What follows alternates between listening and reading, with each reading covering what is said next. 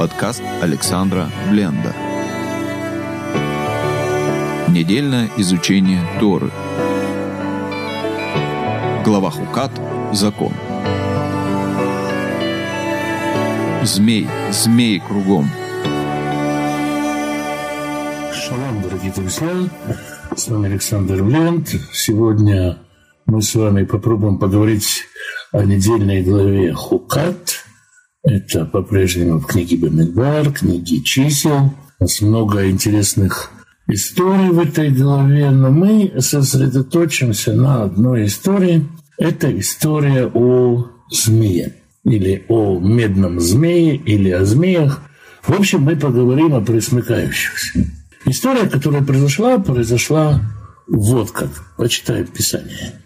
От горы Ор отправились они путем Красного моря – чтобы обойти землю и дома. И стал малодушествовать народ на пути. И говорил народ против Бога и Машея, «Зачем вы вывели нас из Египта, чтобы умереть нам в пустыне, ибо здесь нет ни хлеба, ни воды, и душе нашей опротивил этот негодный хлеб». И послал Господь на народ ядовитых змей, которые жалили народ, и умерло множество из сынов Израиля. И пришел народ к Маше и сказал, согрешили мы, что говорили против Господа и против тебя, помолись Господу, чтобы он удалил от нас змей. И помолился Маше Господу о народе. И сказал Господь Маше, сделай себе медного змея и выставь его на знамя, или выставь его на высокий шест, и ужаленный, взглянув на него, останется жив. И сделал Маше медного змея, и выставил его на знамя, и когда змея жалила человека, он, взглянув на медного змея, оставался жив. Прежде всего, давайте мы немножко с вами будем поправлять перевод или узнавать какие-то новые вещи из перевода. Итак, отошли они от горы Ор. Ор означает свет.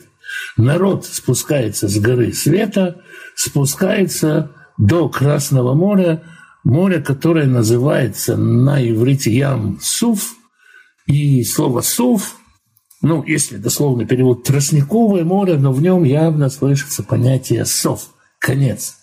Спустились с самой высоты самые низины.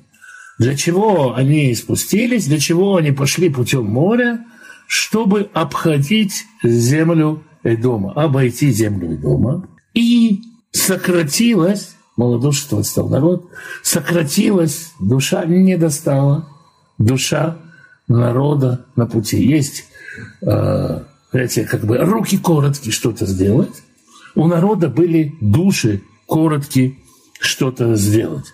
И вот с этого короткодушия народ стал говорить против Бога и Маше, зачем вывели вы нас, вы это кто, вы это Бог и Маше вместе, такая парочка, в народе именуемая шайкой, вывели нас из Египта, чтобы умереть нам в пустыне, ибо здесь нет ни хлеба, ни воды, и душе нашей опротивила этот, опротивил этот противный, подпорченный хлеб.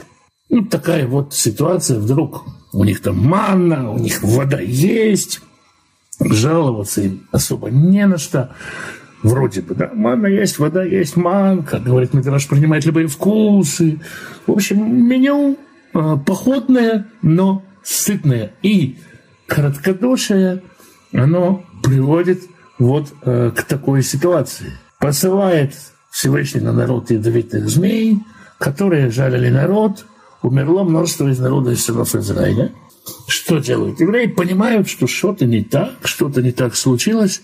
Они приходят к Маше и говорят ему, согрешили мы против Господа и против тебя, Обратите внимание, если раньше они сопоставляли Господа и Маше, вы там двое, то теперь произошло распознание, произошло разделение, соединились мы согрешение против Господа и против тебя, помолись Господу, чтобы он удалил от нас змей. И Маше помолился Господу. Маше, услышав, что у него попросили прощения, перед ним сказали, мы против тебя согрешили, даже не сказали, прости нас, согрешили, помолись, признали грех. Маше прощает народ от себя и уже предстоит за народ перед Всевышним и сказал Господь Маше, сделай себе сараф. Слово сараф, обрати внимание, это не совсем змей, выставь его на, сделай себе, скажем так, присмыкающего, ящеровидного, что-то такое, огненно-дышащего еще и сделай себе этого сарафа и выставь его на шест и ужаленный, если будет, взглянет на него, останется жив. Сделал Маше медного змея. В, э, повелении Бога не было слова «медный». Маше сам решил делать медного. Во-первых, удивительно добавил. Во-вторых, сделал не сараф, а нахаш. Вот нахаш уже буквально означает змей. Выставил его на знамя, выставил, поднял его на шест. И когда змея жалила человека, он, взглянув на медного змея, смотрел на медного змея, оставался жив. В этой истории куча всего непонятного. Во-первых, непонятно, почему народу хлеб показался противным, почему произошло вот это объединение Маше и Бога, почему именно змеи стали наказанием, почему Бог повелел сделать Сарафа, а Маше сделал Нахаша, и почему Нахаш был медным, и как это все работает – Вся история полна непонятностей, вся история загадочная, и мы потихонечку попытаемся разобраться. Э, Раби Шломо Ицхаки или Раши, известный еврейский комментатор, пишет свой комментарий для, в общем-то, самых-самых новоначальных людей, и он говорит, когда они сказали, когда они сказали, вы вывели нас, зачем вы вывели нас? Они сравнили раба и хозяина. Перепуталась у них, разорвалась цепочка иерархии, разорвалась цепочка связи. Почему змеи стали наказанием, так говорит Раши? Змей, который некогда был покаран за злоречие, покарает распространяющих злоречие. То есть если вы говорите клевету на Господа, клевету на Маше, то придет тот, кто за это уже огреб, кто за это уже был наказан, змей, и будет наказывать вас за злоречие.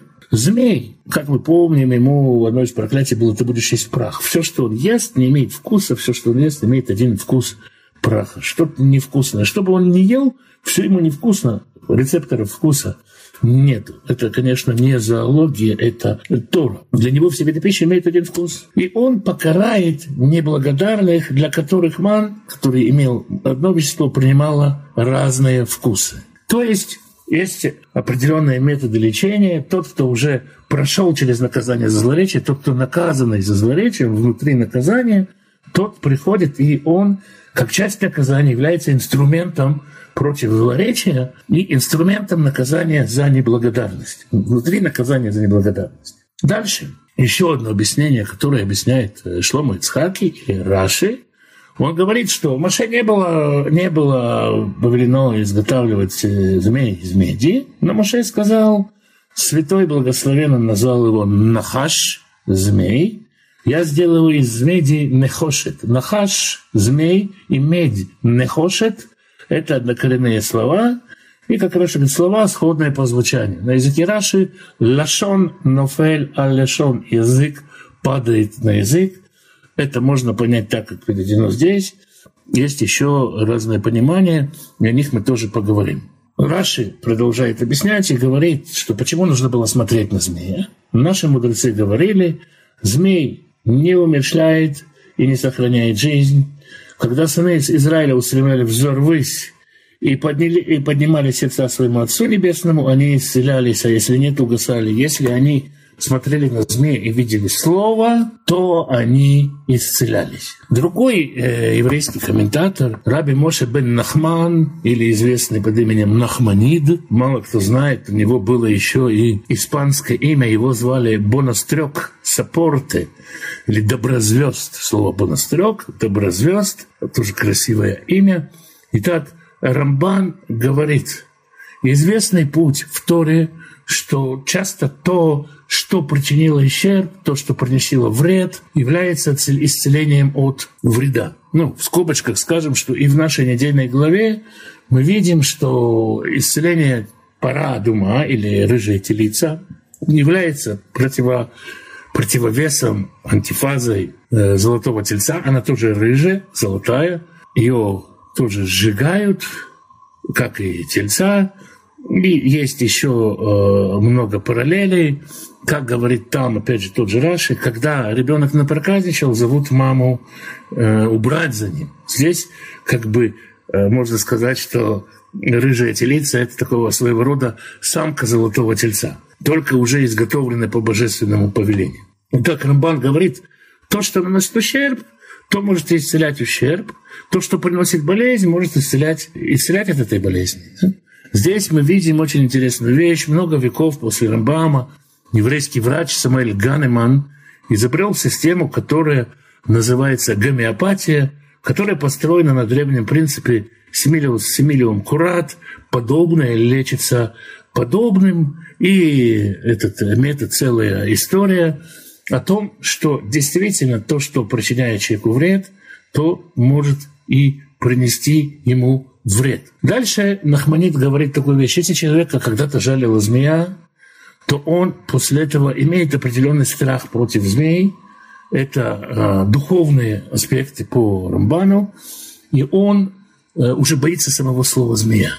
Настолько он боится змей, что упоминание, как говорят, в доме повешенного не говорят о веревке, в доме укушенного змеей не говорят о змеях он, этот человек, уже настолько боится, э, боится змей, что лучше ему, э, лучше ему э, про змеи не рассказывать. Итак, э, вот это слова Рамбана. И Рамбан говорит, раз так, то именно через змея и именно через удвоение языка нахаш нехошет, чтобы, казалось бы, то, что человека больше всего пугает, то, что ему кажется наиболее страшным, чтобы именно это его исцеляло, чтобы человек видел, что не змей здесь важно, а важно здесь, э, важно здесь воля Творца, которая либо исполняется, либо не исполняется. И это понимание Рамбан. Еще раз повторим. Э, Рамбан говорит, если человека кусают змеи, он боится змей. Исцеление от укуса змей – это, может быть, что э, может быть змей, который уже дается по воле Всевышнего. Увидеть в змее волю Божью, увидеть в наказании волю Божью, в инструменте наказания – это уже избавление. Теперь давайте попробуем понять э, значение слова «нахаш» и «нехошет» – «медь». Почему именно медь? Что такое медь и что медь в себе несет? У Ишаяу в 48 главе 4 стихе мы читаем «Я знаю, что ты упорен, и что в шее твоей жила железная и лоб твой медный».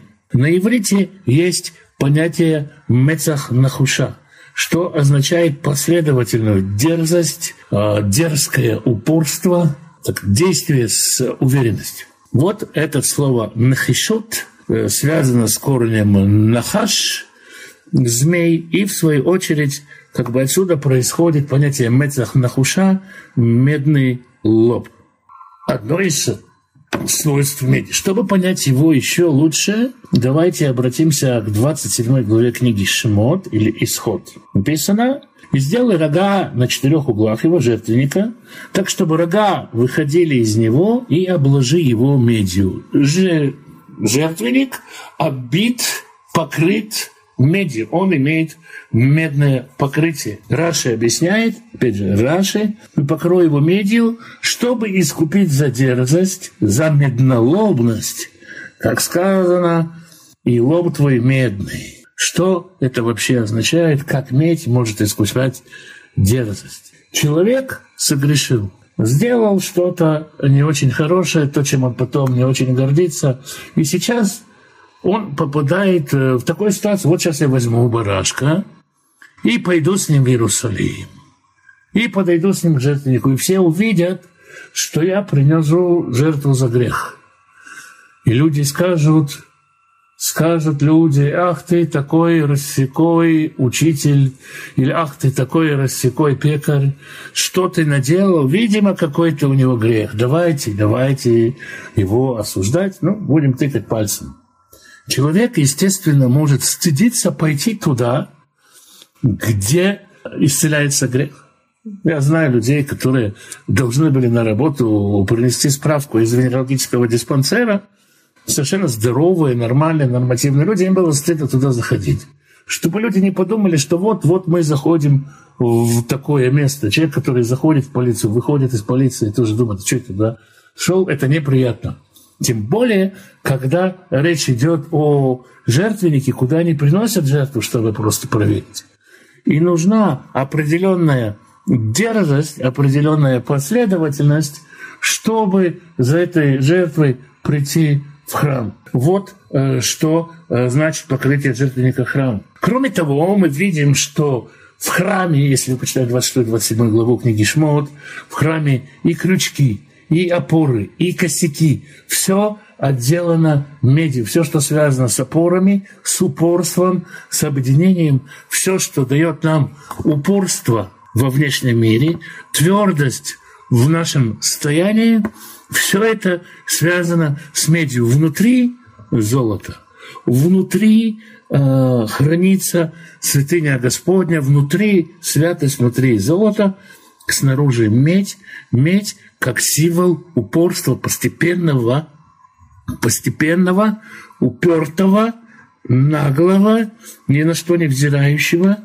никогда не отчаявшегося, движение вперед. И крючки, которые соединяют скинию в единое целое, то, что объединяет народ, это вот это самое дерзкая, детская упертость. Дальше мы знаем еще одну историю. Женщины, женщины, которые жертвовали на храм, пожертвовали для Маше свои маленькие зеркальца. Зеркальца медные были э, штучками дорогими, да, Писание говорит, из зеркал толпившихся женщин сделай себе, это тоже 26 глава Шмот, кажется, а вот что говорит комментарий. У дочерей Израиля были медные зеркала, которые они смотрели, когда украшали себя.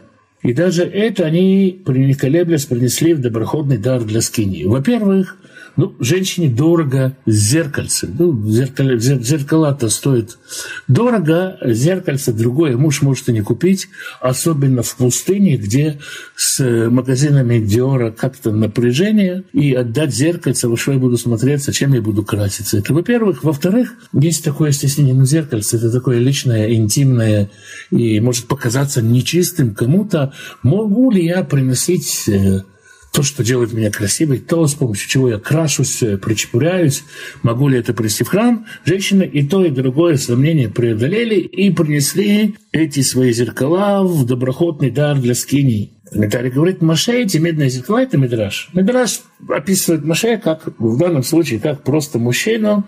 Маше эти зеркала внушали отвращение. Уф, это все женские какие-то безделушки. Делушек у женщин вообще нет, у них всегда только безделушки. А это их безделушки еще и с красотой связано. И вообще, как можно было подумать, такое в храм принести, вы бы еще помаду для священников пожертвовали и пудру для левитов. Всевышний сказал Маше, мы читаем Мидраж сейчас, да, то есть Мидраж переписывает какие-то отношения, какие-то состояния, которые могут быть у человека. Мидраж не претендует на историчность разговора, он описывает психологическую реальность, скажем так. Всевышний сказал ему, возьми, возьми эти зеркала, ибо они милее мне, чем все другие приношения. Эти зеркала милее Всевышнему, чем все другие приношения, потому что с их помощью женщины произвели в Египте многие воинства. Представьте себе, э, египетский муж ушел к 6 утра на работу, лепит он кирпичи из глины, это к часов до 10 вечера с получасовым перерывом на обед, 10-минутным перерывом на политинформацию.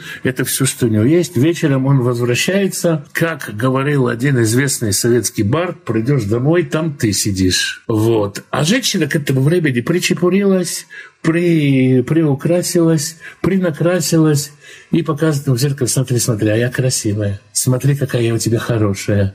Тем самым женщины притягивали к себе мужчин, чтобы дети рождались, несмотря на то, что, несмотря на то, что мужчина устал. И более того, женщины еще брали обед с собой, таскали им на работу, он в те самые полчаса э, кормили их э, омлетом, поили их щербетом, и при этом украшали себя и показывали в зеркало, смотри, какая я хорошая, смотри. Так между делом зачинались еврейские дети. Об этом, как говорит, Мидраш приводит песню песней, который говорит, «Под яблоней я пробудила тебя».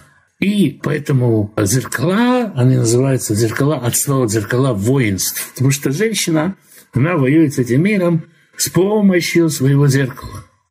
И из них, по Торе, именно из этих зеркал сделан киор, сосуд для омовения священника, потому что из воды в нем примеряют мужчину и женщину, сата пьет из нее, чтобы доказать свою невиновность. И подножие жертвенника, и подножие киора, и медный жертвенник, и решетка, все сделано из этого меди, но киор, он сделан из других превозношений. Это все толкование раби Танхума, Мидраш Танхума. И таким образом, о чем здесь речь? Одно из значений понятия нехошет, один из смыслов меди – это отражение человека, отражение человека. Бог дал женщинам красоту, чтобы они показывали мужчинам свою красоту. Можно сказать, в нашем понимании – что Бог явил себя в человеческом образе, тоже чтобы показать нам какое-то отражение, к которому мы э, стремились. Так мы можем сказать, что значение слова «нахаш», «нехошет» — это упорство, упертость, это э, привлекательность, создание возможности привлекать к себе э, кого-то или что-то, раскрытие привлекательности — есть еще одно третье э, значение. Мы читаем об этом, будем читать об этом там, через главу. История про Белама, который собирается проклясть народ Израиля, и он приходит проклинать, собственно, народ, э, собирается, не собирается, там, мучается, терзается мыслями. И в начале 24 главы книги Бамидбар, книги чисел написано, Билам увидел, что Господу угодно благословлять Израиль, и не пошел, как прежде, для волхвования. Слово «для волхвования» на иврите значит «ленахашим», «для змей». Слово э, «гадание», волхвование, предсказание, предсказание на короткое время на иврите называется нихуш, от корня нахаш, можно сравнить параллель с русским гад и гадать. Гад – змей, гадина говорят, да, слово гадать означает уже предсказывать что-то быстротечное. И Рамбан объясняет, что Минахеш, тот, кто гадает, он видит предметы из ближайшего будущего, пытается поторопить, пытается объявить будущее, прежде чем оно произошло. Люди так устроены, да, опять-таки, процитирую песню, желают знать что будет для карты, что в руках у цыганки, для э, гадателя ничего не имеет э, значения. Э, Куэлет говорит, даже в мыслях твоих не заслов царя и не злослов богатого, потому что птица небесная возвещает слово, и крыло пересказывает речь. Есть такое понимание. Э, Медраши говорят, что птица может по полету птиц можно предсказывать будущее. Это была такая гадательная традиция на Востоке. По полету птиц, по пению птиц можно было пройти и сказать, сколько еще проповедей непрочитанных, скажи, кукушка, пропой, оставаться ли мне здесь или отправляться в миссионерскую поездку, оставаться ли мне, быть ли мне баптистом или харизматом. В общем, все это можно было сказать кукушке и порадоваться, посмотри на меня, э, солнышко. Люди это широко практиковали. В Коране, интересно, есть строчка «Аллах Аллах говорит, к сердцу каждого человека привязали мы птицу, арабы не понимают, что, о чем вообще там идет речь. Речь идет о том, что люди гадали по полетам птиц здесь, э, в стране Израиля, и на Востоке, по всему Востоку, и Бог пытается сказать, достучаться сказать, это все зависит от сердца человеческого, не надо гадать. Но вернемся к нашему пониманию. Гадание, желание знать, что будет, не является мерзостью перед Всевышним, но является запрещенным занятием. Запрещено гадать, запрещено обращаться к гадателям. Гадатели есть двух типов. Есть э, тип нахаш, который мы сказали. Нахаш – это э, тот, кто предсказывает э, будущее ближайшее. Косем – это тот, который смотрит уже за глобальными процессами, такой э, стратег, гадальщик. Вот это действительно уже мерзость перед Всевышним. Михашев. Михашев – колдун. Таким образом, еще одно значение змеи, значение слова змеи, значение слова медь – это притягивать, притягивать будущее желание заглянуть в будущее. Теперь давайте попробуем вернуться в самое начало, то, с чего мы начали, попробовать снова прочитать текст. Итак, евреи спускаются от горы Ор вниз к Красному морю, к морю конца, и народ, у народа сократилась душа, народ не достает до чего-то, до чего там народ не достает, сейчас поймем. А спустились они для чего? Чтобы обойти землю и дом. Вы представьте себе ситуацию, народ выведен из Египта. Египет лежит в пыли, Египет с огромным количеством спецэффектов, до которых не дорастают фильмы ужасов, разрушен. Народ почувствовал в себе мощнейшую, мощнейшую поддержку Всевышнего. И вдруг на этом фоне, на этом самом фоне им говорят, обходите землю Эдома. Подожди, Всевышний, а почему нельзя этот дом раз такой раздать такие, покрыть ковровой бомбежкой или сжечь им там напалмом пару деревень, чтобы мы могли пройти напрямую. Мы сейчас с горы света спускаемся, спускаемся, начинаем чего-то там обходить. Подожди, Господи, ты с нами. Или нет, Сколько можно базарить? Покажи нам отца и довольно, как сказал Филипп. Ну, до этого, до него та же самая мысль. Мы тут вроде бы с Богом, вы же тут вдвоем, мы тут с Богом, Маше смешался с Моисеем, земное смешалось с небесным, и хлеб наш, а что наш хлеб?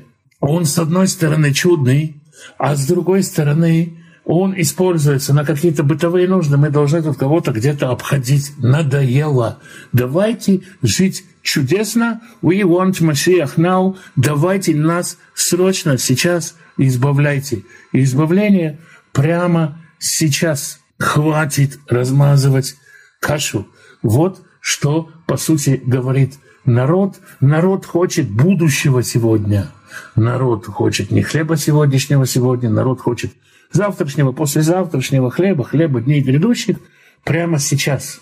Они не могут понять разделение Маше и Бога, не могут разделить свое служение от э, Божьего присутствия. От этого, от желания поторопить, от того, что они не видят всего замысла, у них рождается короткодушество, короткодушие. От короткодушия рождается озлобление на всех и злоречие. От чего человек становится злоречив? От того, что он не принимает, что все под Божьим контролем, что Господь все исправит, и поэтому он хочет сам прийти и обличить, хочет сам прийти и в гнев свой выразить по отношению к кому-то, и это порождает злоречие поторопить события. Змей тоже пытался как-то там что-то там поторопить.